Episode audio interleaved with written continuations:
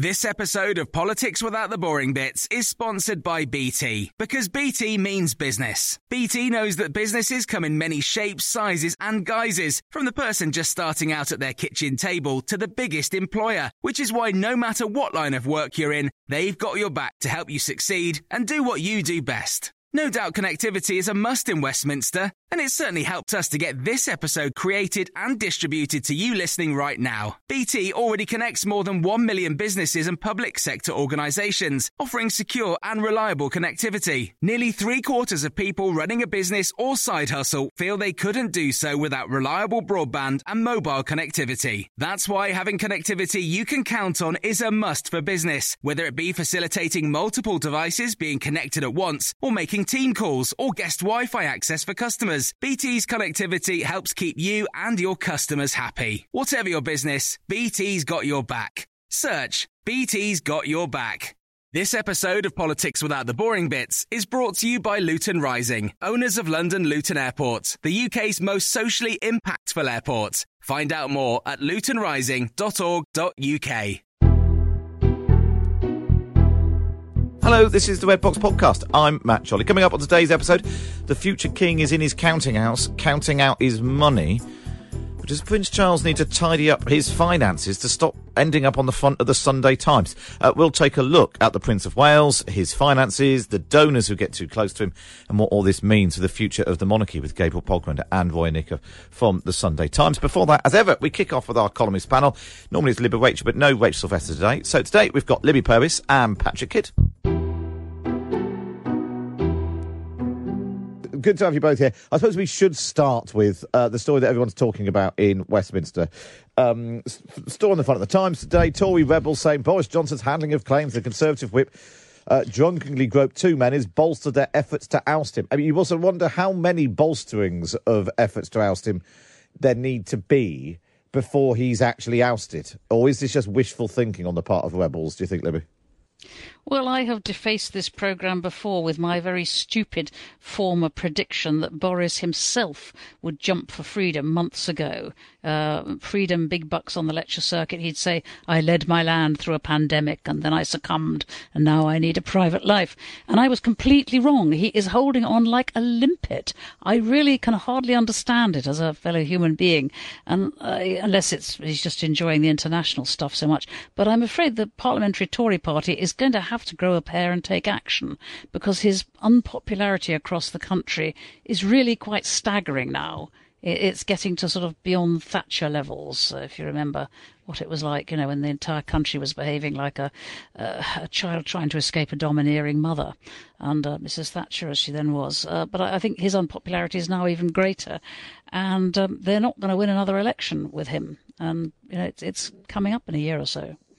Yeah, it's interesting, Patrick. The um, the disconnect between uh, Conservative MPs and even Number Ten, who insist that Boris Johnson's a great election. I mean, you know, if we separate for a moment what we might think, just if you, through pure cynical self interest and self preservation, if you were a Conservative MP right now looking at Boris Johnson's uh, poll, polling, you know, 60% say he should uh, stand down, 65% say he's incompetent, 74% say he's untrustworthy. Uh, 55% say he's weak. 56% say he's dislikable. Uh, 63% say he's indecisive. 69% say he's doing the job of Prime Minister badly. And yet, they sort of convince them that this idea is the Heineken politician who can reach parts of the country that others can't. He, he I mean, it's, it's true. He's managed to convince whole swathes of traditionally Tory areas um, that he's not up to it. Yes, well, I thought one of the, the, the, more silly claims in deputy PMQs last week was, was Dominic Raab telling Angela Rayner that the big difference between us is we're united behind our leader and you want to get rid of yours. I thought there's not. I've detected a huge anti-Keir. They may think Keir Starmer's a bit dull, but I don't think they're actively trying to get rid of him, as 148 Tory MPs did. Um, but I mean, there are there are some who would think that, that, that Boris Johnson has to lose in an election that he has to um, be rejected by the electorate. Otherwise, even if he goes, he will then just say, "Oh, it's the ghastly media and it's traitors in my party. They got rid of me." And I think that's also why there's not been a direct move against him by the the would-be future prime ministers because they think actually it's now it's got to the point where where even a change of leader isn't going to swing the election. So let's let him wear it. um, if, if you like. They'd probably be quite keen on an early election to get it out of the way. But, you know, the greased piglet, as it's been called, wriggles through. Um, I'm inclined to agree with Libby. I think at some point he'll go just because he wants the money to pay for however many children he has by then. Um, but uh, I wonder how many more sex scandals are to come uh, because it seems every week seems to bring a new one. Do you think, uh, Libby, um, the, uh, there are often parallels drawn with uh, the 1990s that actually we are now. I mean, the, the, the single biggest thing that was going to stop the Tories winning in 2024 would have been the fact they've been in power in one form or another for 14 years. I mean, that, that, that fact alone is quite a hurdle to overcome. Um, do you think that there's just a sense of inevitability now that uh, nobody, somebody thinks something must be done, but not yet, and probably by someone other than me? Uh, and that just means that actually Boris Johnson will survive. He will lead them into the next election. And actually, based on current polling, we'll probably end up with a totally indecisive mess of a result. I think that could certainly happen, but I, what fascinates me about the parliamentary party is the there must be a sense in some of them, and I mean, there's some of them expressed it, a sense of shame, a sense that this is not the party we wanted to belong to. This is not the party that we joined. This is not what we believed in. Uh, because there are, I mean, you know, uh, I'm sorry to apologise to any serious Guardian readers listening, but, you know, there are good conservatives. You know, there are people who have strong principles, and I think the embarrassment of what's going on now um, you know, the not just the, the actual misdeeds, but the evasions, you know, the parties and the sleaze and everything else. It must really hurt, and I do feel for people. I and I I wish that that more of them would just sort of say, look, actually enough, you know, and choose a new leader who has at least a better record and who believes in the things that they do. But I I don't see enough sign of that really. Um, Patrick, I remember uh, as our colleague Hugo um, Rifkind uh, had this very good line at the height of the Brexit uh, rows. The problem with Brexit was that for the Tory party, it was so off brand, sort of blowing everything up in the hope of something exciting happening. It was the opposite of mm. sort of conservatives, conserving things, leaving things alone, you know, incremental change here and there.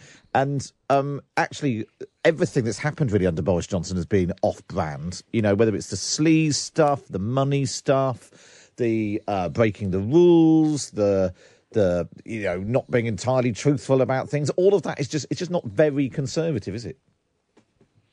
No, and I mean traditionally they, they have won success by by being competent and, and just being trusted to, to get on with, with generally trying to make people's lives better. And I think there's no indication of that going to happen. They talk sort of aspirationally about levelling up and things like that, but there's, there's no policy, there's no energy.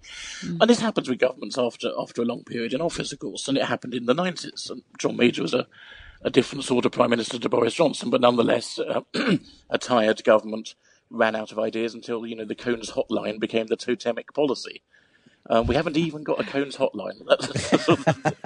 um, and, and, so they, they, they, need a spell in the wilderness to revive and to get and try and work out why they want to be in government beyond just being in government, beyond preservation. But this is absurd, isn't it? Really? Why? How? How? Why? Why should they get tired? I mean, yes, I agree. I remember that that desperate weariness, uh, you know, when, when we all sort of flung our arms around Tony Blair with little squeaks of relief. Uh, but, um, you know, th- there is no reason a party should be able to refresh itself and have people and ideas coming up from the bottom. And, and um, you know, I don't know why this has to happen. Is it, is it complacency? Is it just being an MP for so long that you forget that you're not invincible? It's a good question to which I don't totally know the answer. But, but actually, the most striking thing is actually the total lack of ideas. From you know, you're right, Patrick. There is no there's no Cones hotline. This morning they're announcing something on childcare, where the uh, the minister Will Quince has been going around saying it's not going to make a huge difference. He's, he was trying to make a virtue of not doing anything very big. Um, you know, baby steps. He said, excusing the pun, uh, for talking about childcare. But you know, this is now 14 years of the government. They, they can't really do it, even despite having a massive having a massive majority. Anyway, let's move on. Let's move on because I want to talk about this. Um, uh, let's talk about the Isle of Wight. Ah. Uh, it's a great story in the Times today. They've been looking at the Office of National Statistics uh, figures from the census, and the population in the Isle of Wight, aged 65 and over, rose by 25% between 2011 and 2021. Is rising by bigger than anywhere else. Uh, uh, um, the numbers aged 20 to 24 fell by 13%, and it's sort of partly because it's on an island, I suppose it's sort of even more pronounced. But um, this there will come a point where presumably there won't be anyone left on the Isle of Wight, Libby. Well, yes, I mean it, it's it's a good joke the whole business of the aging of the Isle of Wight, and I think if you could pick on a lot of rural areas where the same kind of thing happens, I mean North Norfolk, for instance, if you knock out the second homers and so on, is like that. But I would just like to point out that just over the water at Lee-on-Solent, there is my young nephew and his young wife, both uh, advanced, go-getting young people. So it, it's it's not far away to find the young. But I do get quite upset. I speak as one of the guilty oldies. Um, I I, rejoice in a proper mix in every part of the country. You know, when there are young children living down our lane, which there are, I'm absolutely delighted. Uh, and I wish the birth rate wasn't declining. And I wish that we weren't using up so many family size houses when there are just two people um, in them uh, and levelling up matters and the whole Dick Whittington thing of you've got to go to London to get anywhere that's gone too far as well. I, I think there is a huge problem of ageing Britain and the, the sort of the Isle of Wight uh, joke, as it were, is um, is is a quite a nice little thing to point us in that direction. But it's it, um, Patrick. This is levelling up in action, isn't it, or not in action, as it may be. That if you young and you grow up in somewhere like the Isle of Wight, and we actually, we, a couple of weeks ago, we were talking to um, several of the Channel Islands, and they've all got this problem. The young people leave for the mainland, house prices are going up, they're all being driven up by wealthy yeah. pensioners. Well, that's, uh, that's, uh, it's, not, it's, that's it's also... not levelling up, that's levelling down. Exactly I mean, right, that's, yeah, that's yeah. Patrick. Well, it's also a sign of a place becoming desirable. So, so yeah. pensioners want to move to the Isle of Wight because it's a nice lifestyle. They get the beaches, the climate, um, nice pubs and stuff like that. Um, and because they do that, bringing in their wealth, that means the price of the properties go up. So therefore, the young people have to leave because they can't afford the properties. Um, and, and, and, there is a cycle there, and obviously, building more homes is, is one answer. Um, but you know, I grew up on an island. Um, Libby probably knows it well with her sailing connections, Mersea Island near Colchester and and it's lovely to go back. But um, as, as my, my, my cousin, who also grew up on the island and moved to London, says to me, it's sometimes good to go back to remind you why you don't want to live there. um, well, you see, look and, and you, you're lovely, Dick Whittington. You are Dick, I, I, never knew that. I never knew you grew up. I don't know why I, I w- would have known, but I didn't know that about you, Patrick. But, but, but, my parents and my mother's father emigrated from East London to Mersea. They wanted a better lifestyle as they were getting into middle age, and and um, sometimes it just replenishes. It, it yeah. happens. You, you, go to the city, then you come back again when you want a different lifestyle. And there's one, well, there's two people from the Isle of Wight doing their best to try and make the Isle of Wight cool again. Now,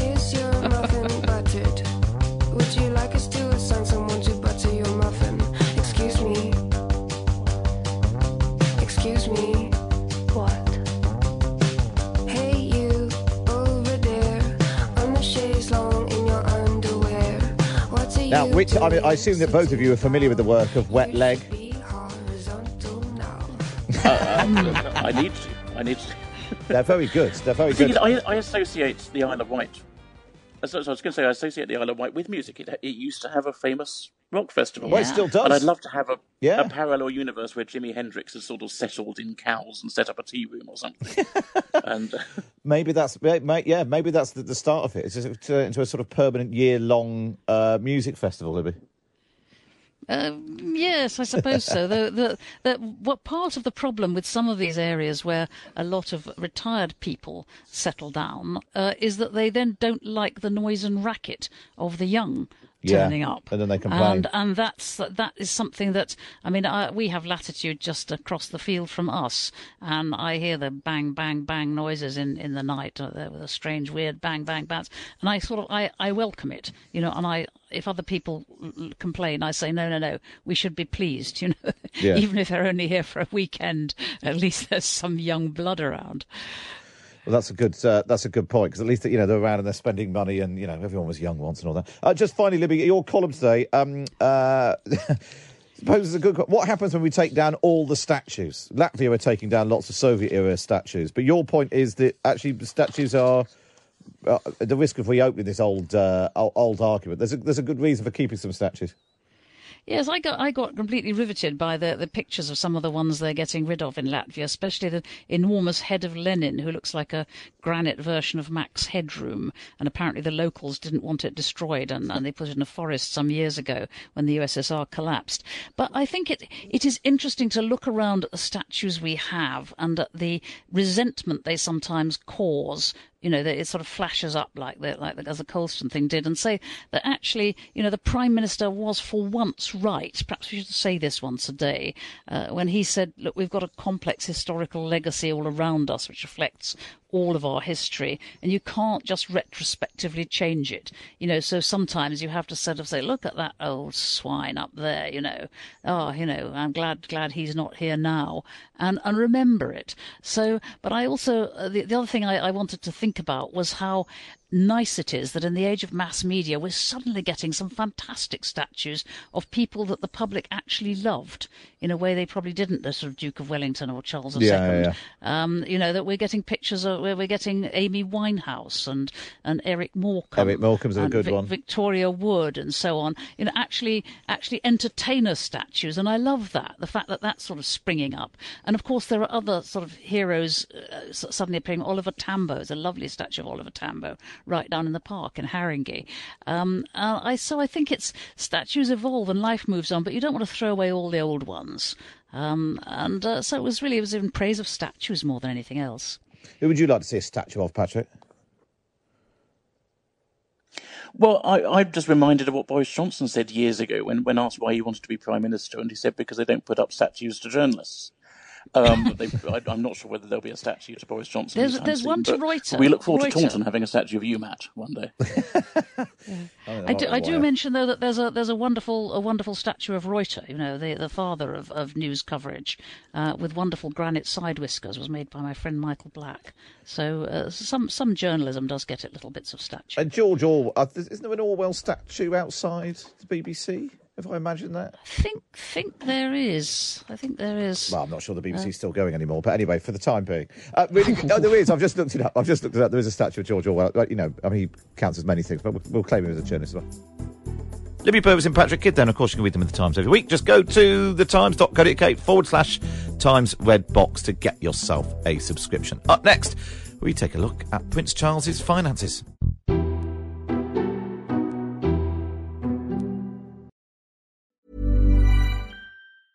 A lot can happen in the next three years. Like a chatbot may be your new best friend. But what won't change? Needing health insurance. United Healthcare Tri Term Medical Plans are available for these changing times. Underwritten by Golden Rule Insurance Company, they offer budget friendly, flexible coverage for people who are in between jobs or missed open enrollment. The plans last nearly three years in some states, with access to a nationwide network of doctors and hospitals. So, for whatever tomorrow brings, United Healthcare Tri Term Medical Plans may be for you. Learn more at uh1.com. Quality sleep is essential. That's why the Sleep Number Smart Bed is designed for your ever evolving sleep needs. Need a bed that's firmer or softer on either side? Helps you sleep at a comfortable temperature? Sleep Number Smart Beds let you individualize your comfort so you sleep better together. JD Power ranks Sleep Number number 1 in customer satisfaction with mattresses purchased in-store. And now, save 50% on the Sleep Number limited edition Smart Bed for a limited time. For JD Power 2023 award information, visit jdpower.com/awards. Only at a Sleep Number store or sleepnumber.com. This episode of Politics Without the Boring Bits is brought to you by Luton Rising, owners of London Luton Airport, the UK's most socially impactful airport. Find out more at lutonrising.org.uk. You're listening to the Red Box Podcast. Now it's time for this. The Big Thing on Times Radio. The future king is in his counting house, counting all his money. But where does it come from? What do donors expect in return? And just how big a suitcase do you need to hold a million pounds in cash? We take a look at Prince Charles's finances this morning. The oldest heir to the throne for almost 300 years, and increasingly taking on some of the big duties from the Queen, including just recently opening the state, uh, attending the state opening of Parliament. My lords and members of the House of Commons, Her Majesty's government's priority is to grow and strengthen the economy and help ease the cost of living for families. But with all this increased responsibility comes increased scrutiny of how he operates, including the way money passes through his office and charities. Well, Gabriel Pogrund is the Whitehall editor of the Sunday Times, who's been investigating all of this. And Prince Charles's finances keep ending up on the front page as a result. Uh, morning, Gabriel. Uh, thanks for joining us. Uh, where to start, really? Um, what's been, what was the trigger of your particular interest in Prince Charles and his finances? Uh, you know what? It all came about um, by by accident, as many of the best stories do. Um, Henry Zeffman and I uh, were looking into um, the Tory party chairman, Ben Elliott.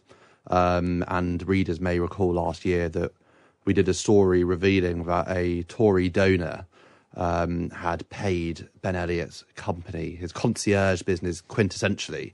And off the back of that, uh, booked to go on a private jet up to Charles's beloved estate in Scotland, Dumfries House, and have uh, dinner with the future king. Um, and off the back of this, um, we got a load of tips from people saying this sort of syndicate where the world's wealthy people um, can pay fixers or intermediaries and get in a room with HRH. I mean, y- you haven't even got a fraction of how big and institutionalized this all is. And we ended up um, I ended up spending uh, a lot of time uh, a um, uh, basically poring over hundreds of documents that showed that Charles's closest confidant, uh, the notorious Michael Fawcett, and uh, a load of fixers, fixers had secured an honour for this Saudi billionaire. That's now under police investigation, but that was basically our way in. And since then, we've been marinating in the world of royal sleaze, and it, um, it, it, it makes politics look clean, to be frank. And th- so let's let's work through some of them first of all. So the the uh, the, Saudi tycoon Khalid bin Mahfouz gave one and a half million pounds to a charity associated with Prince Charles, and then subsequently got CBE. That's now being investigated by the police. Then uh, there was your revelation what, a week ago that, about this million pounds in a suitcase from Sheikh Hamad bin Jassim, former Prime Minister of Qatar that's that's being in the the, the charity that was uh, was a total of three million pounds in all uh, between 2011 and 2015. They're now saying, "Oh, that was all in the past, it was a long time ago, half a decade ago, a, no a whole half a decade yes. ago." Yeah, and they definitely wouldn't take money in suitcases now. If it was a year, if it was a year ago, they'd have said it was a tenth of a decade ago. um, and now, just yesterday, another revelation. This this time involving Lord Brownlow, who listeners will remember uh, was the guy who offered to pay for the gold wallpaper in number 10. More recently, was being lined up to stump up £150,000 to build a tree house for Boris Johnson at Chequers. Not for Boris Johnson, for his son. Um, although I may, I mean, you never know. Key distinction. You yeah. can't uh, rule it out. Explain what's going on with this story. How's Lord Brownlow now now moved from politics into the, the, the Prince Charles story? I mean, he's a fascinating man, Lord Brownlow, but he, he, he basically has this decade long pattern of conduct of bailing out extremely powerful and, influential, but occasionally cash strapped people. You mentioned the Boris, um, his relationship with Boris. He also was the white knight that rescued David Cameron's wife Samantha's fashion company when it was hemorrhaging £500,000 a year. He took a 10% stake in that. And then we revealed yesterday he'd also been bailing out Prince Charles. I mean, one of the weird, one of the sort of interesting structural factors over here that people probably wouldn't assume is Charles doesn't have that much money. Um, it was actually in 2007 that he took out a 20 million pound loan in order to buy Dumfries House. It was going to be bought by an American buyer. Charles said to his friend the Marquis of Bute, "I'll put together some money. Let me save it for the nation." Since then, it's been the sort of headquarters of his philanthropic empire and his weekend estate. Uh, but he's basically struggled to pay the debt back ever since. He actually told an ITV documentary in 2012 that the debt kept him up at night. I don't think most people assume the future king um, spends his nights, um, you know, in, in, cold sweats thinking about the debt. But Brownlow is one of a number of people alongside the Saudi and uh, HBJ, the former former Qatari PM, who he's turned to in order to bail out um, his, his, his actually quite financially troubling situation. Let's just focus on Dumfries House for a moment. I think we've got a clip. Of this is Prince Charles speaking to the BBC's Hidden Heritage in 2011 about why he wanted to take on that task of restoring Dumfries House. But I'd heard about this house, you see, um, that there was difficulty with it, and that they wanted to sell it and find uh, a solution, but unfortunately, it uh, it didn't it didn't happen. And I remember trying four years before it actually came up for sale as a problem. I tried to find a way of seeing if we could help sort it out or find somebody who might help, a, a sponsor, a donor, whatever. But it was just such an enormous task. An enormous task, which has sort of got him into trouble. I suppose is the starting point with this is that Prince Charles wants to do good things. His heart's in the right place, maybe. You know, there's this house; it needed restoring. Uh, you know, or we'll come on in a minute and talk about the the the, the uh, Knockroon uh, development as well. But he starts off with like, this is a good thing to do. But like you said, he doesn't have any of his own money, so he ends up getting into bed with people that probably, when it's on the front of a national newspaper, it looks like it would be better if he hadn't done that. That's a great analysis. I think another thing as well is that it's not only that he wants to do good things and has in good intentions when it comes to those good things. Um, he doesn't respect the constitutional convention, whereby even if he happens to have opinions, he doesn't act on them. I think this is probably the problem at the heart of it. For two decades, three decades, Charles has been, um, you know, lobbying and advocating for causes close to his heart. Some of them perfectly laudable, like restoring a dilapidated, beautiful 18th century Palladian manor. Others probably a little less laudable, like lobbying for homeopathic treatments to be made available on the NHS. But in a way, it kind of does a disservice to the debate to focus only on the weird and wacky things that he lobbies for. I mean, I've, i do think his Foundation for Integrated Health is probably the most notorious, but he's also lobbied against modern architecture, which he happens to dislike.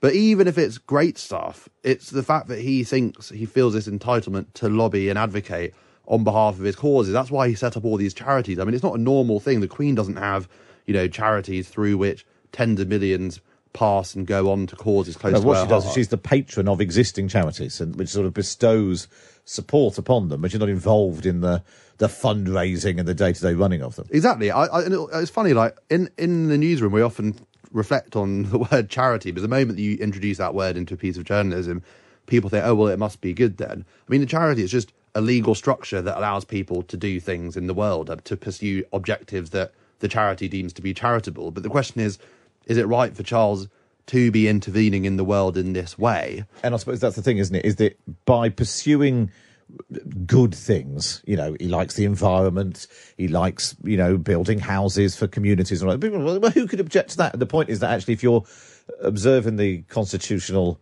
uh, um, uh, rule or the constitutional norm that you don't have an opinion on anything, then being for or against nice houses is not something that he should necessarily be sticking his oar into. Yeah, I mean, during the um, we we only know this because of the Guardian's years long legal case, but I mean, he lobbied new Labour ministers on any everything from army helicopters to the Patagonian toothfish. I mean, he basically just has lots of big opinions, Yeah. and he acts on them, and and and and, and nowhere is his opinion about how the world ought to be more visible than in Dumfries. This is basically his Charles HQ. I mean, Clarence House is his London base, but in terms of where he goes to be at peace with the world, where he feels like his values are exhibited to visitors and to all those who pass through. I mean, Dumfries House is, is the place. So you're right to identify that this is kind of the blank canvas on which Charles has attempted to make an indelible impact. And actually, the fact that it's in Scotland is a long way from Westminster, and you know the prying eyes of the media. I mean, a lot of this stuff probably goes a bit under the under the radar. So let's go back to the story that you had then yesterday, Gable. Lord Brownlow spent 1.7 million pounds bailing out Prince Charles' failed eco village in Knockroon in Scotland. This is Professor Alan Dunlop. He's a leading Scottish architect who criticised the plan at the time. He spoke to Times Radio earlier about why he thought the scheme failed. His heart was probably in the right place. I was first asked about Knockroon in 2010 and the creation of Scotland's Poundbury uh, and whether I thought it would stack up. An analysis of Poundbury uh, in Dorchester, which has a population of mostly professional classes, some like 75,000 people, in comparison to Auchinleck and uh, Cumnock, former mining villages whose industries, textile and engineering industries have gone, has a population of 16,000. So from that point of view, I couldn't quite see how the thing could start stack up right from the very start. I'm, I'm not necessarily talking about the architecture of it and the design and the overall look of it, but just from a purely development point of view, I couldn't understand how you could possibly make it work. Uh, so that was um, Alan Dunlop uh, speaking about Knockroon. Well, maybe one person who can try and stop that happening is Tobyn Andreae, former is currently deputy editor of the Daily Mail. He's about to take over as the new communications secretary for the Prince of Wales and the Duchess of Cornwall, as revealed by Roya Nikkhah, uh, the royal editor of the Sunday Times, just yesterday. Well, I caught up with Roya a little bit earlier on to discuss Prince Charles and all of his problems uh, and how focused he might be on taking on more responsibility from the Queen. Well, I think we've been seeing that for the last few years. I mean, you know, the Prince of Wales and his household with the Duchess of Cornwall, you know, first and foremost, his, his main public role is to support the monarch. And given that what we've seen over the last few years, you know, the Queen no longer travels overseas, uh, so he's, he's stepped up his duties there for the very big sort of national moments sometimes now, things like at the Cenotaph, the Queen no longer lays the national wreath, so Prince Charles is doing that. So yeah, the state opening of Parliament this year was opened by Charles and William. So we, we are seeing an ongoing trend in terms of the Prince of Wales stepping up more and more into that role of assuming a lot of her duties. And with that increased responsibility and sort of public profile, co- is coming more scrutiny uh, in terms of you know both what he does now, but also what's happened in the past. Do you think? I mean, nobody enjoys scrutiny particularly, but how does he feel about that? The sort of increased uh, investigation, not least in the Sunday Times, about his finances, his foundations and charities, and so on. How does he feel about that level of scrutiny? I doubt he welcomes it, but at the same time, I, there's a big difference between the way the Prince of Wales and the Duchess of Cornwall look at media coverage. You know, his press secretaries have always said to me he is very much focused on his public work and not on whether he's in favour or out of favour in the headlines. But that said, you know, he won't be immune to knowing that big, these, these revelations that have come out, that some probes by the Charity Commission now into some of the revelations, will you know make people question more and more about the future of how his charities are run, how much of an arm's length he has from them. So he's not he's not blind. He understands that people will be asking some serious questions, and perhaps he needs to rethink his involvement with his charities. And I suppose when you've had, you know, Prince Harry on one hand, Prince Andrew on another, making all the big headlines, it's not like this is the biggest thing which has threatened the royal family in recent times. But as we get closer to the point of him assuming the role of of monarch, I suppose there's going to be more and more focus on the way that he operates. And so, do you think he sort of needs to sort of get his house in order a bit more uh, ahead of that? I think that's exactly right. I think you know, and I think he understands that. You know, when he turned seventy a few years ago, there was that documentary where he was asked, you know, very probing question, "Will you, you know, will you stop writing to ministers? Will you stop meddling?" And he said, "Of course, I understand the difference between that role, my future role, and my role now." And as you say, the closer he gets to that role, um, you know, with an aging monarch who is now 96, the Prince of Wales really does need to, you know, when change of reign comes, he needs to be able to, to assume that role whiter than white almost, um, with, with no, almost no sort of cause for criticism because he's stepping into boots, the Queen's, one day, who really has, has, you know, conducted herself in an almost sort of, I don't know, she's never had, she's never been through any scandals like this. Yes, there have been scandals in her reign, of course, tons of controversy, but we've never seen anything like, you know, question marks raised over her involvement with with some of the charities or, or, question marks over money. So I think he really does, yeah, you're right. He needs to try and sort out that side of, of his, his role and his life so that when he does take the top job, um, things are much more straightforward and there'll be less scrutiny on that front.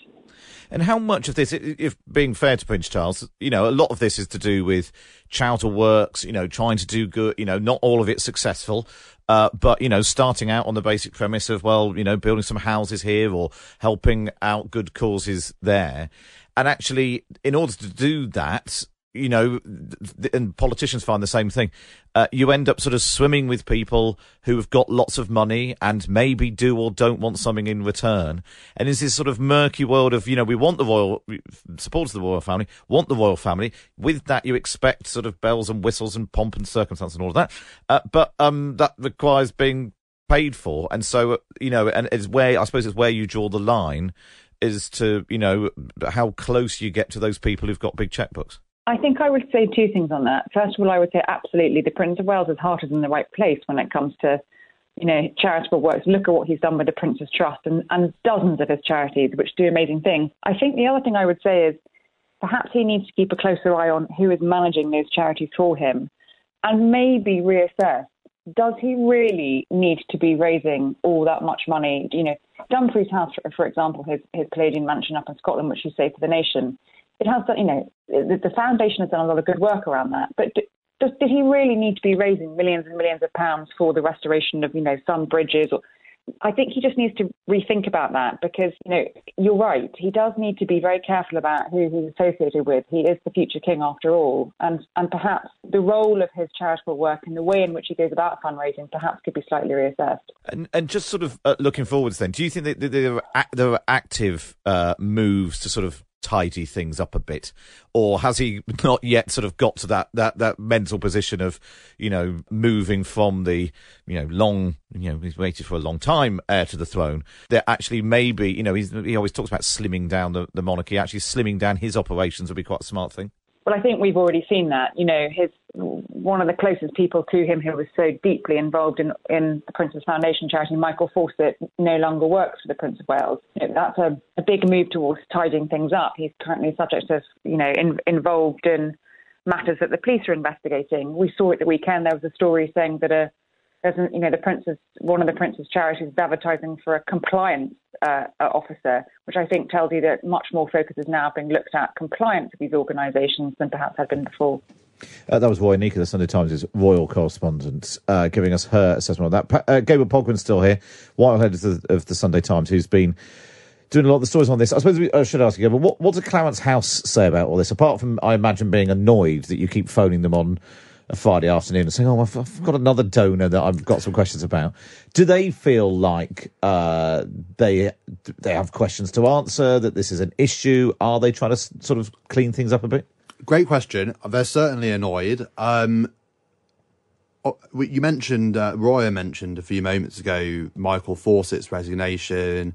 I mean, there are five investigations. We should explain Michael Fawcett was like the closest aide to Prince Charles. Yeah, he'd been forced to resign twice from Clarence House. He came back again and again. I mean, he was the man that could make things happen for HRH. He's was the person who gave effect to Charles's will in the world. And off the back of our story last year, he quit, most presume for the last time. A lot of one royal insider said to me he was extremely conspicuous by his absence at the Queen's recent Jubilee. People would usually go to him to get seats. He, he wasn't even at the event. What did Clarence House say? Their steadfast position, in particular on the honours question, um, which is obviously so toxic for him because it's the literal police involved, is that he had no idea about any of it. Um, and often the Clarence House position is these are questions for Charles's charities, which are independent organisations run by their trustees. So their basic position is that Charles knew nothing about the honours deal. He has, and, all uh, sort of legal and fiduciary responsibility falls on the trustees. So basically, ask somebody else, but not us. Well, let's some focus on that then. And there is now a police investigation into the suggestion of uh, an honour being given as a result of uh, donations. Norman Baker is a former uh, Liberal Democrat MP and former minister. He's author of the uh, "What the Royal Family Don't Want You to Know." And uh, Norman, uh, you, uh, Norman joins me now. Norman, you wrote to the police calling them to look into exactly this. Yes, indeed, Matt, because um, it seemed clear to me from the letter that was published in the Sunday Times and the Mail on Sunday there was a prima facie evidence that an offence had been committed under the 1925 Honours Act, in that uh, an honour and indeed help with citizenship application had been offered explicitly, it seemed to me, in return for uh, money for Prince Charles's good causes. And the Metropolitan Police then subsequently wrote back to me and said, we are now beginning a criminal investigation, and that, as far as I'm aware, is continuing. And it's relevant that you bring that up because, as has just been said by Gabriel, the, the, the response from Clarence household, which is not me, Gov, I don't deal with these matters, Prince Charles says, it's done by some flunky somewhere. Uh, I sail above it all. Well, of course, that defence, to my mind, has been shot through by the fact that Prince Charles was caught, to use a vernacular, red handed, receiving bags of money been in Fortnum Mason carriers uh, from the former Qatari Prime Minister. And now we know that um, uh, he's been uh, engaged in the same direct way with Lord Brownlow, uh, according to Sunday Times front page, in terms of money for Dumfries House. So it seems very clear that Prince Charles is intimately involved with these matters. I'm interested, Norman, in the in the fact that when Lord Brownlow was involved in paying or not paying for Boris Johnson's wallpaper, Westminster was alive with calls for investigations and resignations, and you know the Labour Party all over it, and Conservative critics of Boris Johnson were all over it, and it, you know, the, the story was given endless legs by um, uh, by interventions by politicians. This time round, Gabriel does extraordinary work week after week in the Sunday Times, and is met by total silence from the Westminster yes. establishment. And I know, I know you're you're not an MP anymore, but were you? Did you feel when you were an MP under pressure not to speak out about what the royal family were up to? Well, I mean, there should be uh, voices in Parliament, not least of all because the uh, donations in question, Lord Brownlow and the Qatari Prime Minister, were not included in the, in the court circular, and therefore a distinct attempt was made to hush them up very clearly. But look, I mean, 18 years I was in Parliament, I think I was the only member of parliament to initiate a debate on anything to do with the royal family, which was I had to link it. So they make it very difficult for you. I had to link it back to the obscure Treasury paper in 1993 in order to get it past the House of Commons clerks. But the wider point is this MPs, many of whom are Republican in nature, I might tell you, particularly in the Labour and Lib Dem groups, don't think it's a, a matter to be raised because they think it's either a vote loser or as a distraction or be painted as some sort of extremist. Now, probably keep their head down. They say it's more important to do with A, B, and C. That's where they are. Uh, actually, this is very important because this is about our constitution. This is about the future monarch in terms of Prince Charles. It's about how public money is spent. And uh, my view has always been that those who are receiving public money, whether it's MPs, councillors, people in the health service, or, or anybody else, Network Rail, they should be held publicly accountable. And the public accountability for Prince Charles and the royal family is woefully inadequate, not least of all because Prince Charles lobbied the government to exclude the royal family as far as possible from the Freedom of Information Act. We should you talk about how difficult it is even to mention the royal family. This was the, the other day. Keir Starmer mentioned the Queen it, uh, during PMQs, and the Common Speaker Lindsay Hoyle intervened. Yes. Sorry, Premise. We normally would not, and quite rightly, mention the royal family even the very mention of the royal family is is yeah. is found on. Never mind, you know, saying, "Well, I'm not sure if the heir to the throne should be receiving money in carrier bags." Well, look, I mean, at any one time, the minimum percentage of the population that's Republican is 20%. It goes up to about 45%. It, it, it ebbs and flows between those two figures. But if you take 20% of the House of Commons, that's about 120, 130 MPs. How many actually say anything at all about the royal family? Well, Chris Bryant does occasionally, and that's it. Uh, I'm afraid, and you know we're not representing uh, the, the MPs not representing the public properly by failing to address these issues. There are huge sums of money involved, as well as proprietary issues, and uh, the MPs ought to be really far more involved. I'll be writing shortly to Meg Hillier, the chair of the Public Accounts Committee, because there are so many issues about royal finance that to be looked at. But where's the Public Accounts Committee on this? Nowhere. Yeah. Norman Baker's really good to speak to you. Final word to Gabriel Pogrund. Uh, where does the story go next? Do, if you do you have more more of more of these cases to wade through these hundreds of documents you're looking at? We do. Um, I don't think uh, I don't know that you'll see anything uh, imminent, but there's there is more, and I think we just need to see where this Met investigation goes. I mean, there are investigations by the Met, the charity regulator, the Scottish charity regulator. I think there are about six of them right now. So we'll have to see if they are actually going to if these investigations will have bite, uh, or, or, or whether they'll sort of defer to the establishment as these things um, often turn out to be. But um, we'll see. That's all we've got time for on this episode of the Red Box Podcast. Don't forget you can listen to me live Monday to Friday, 10 till 1 on Times Radio, and we bring you the best bits here on the podcast. And if you're feeling particularly nice, why not wait and review us wherever you get your podcast from?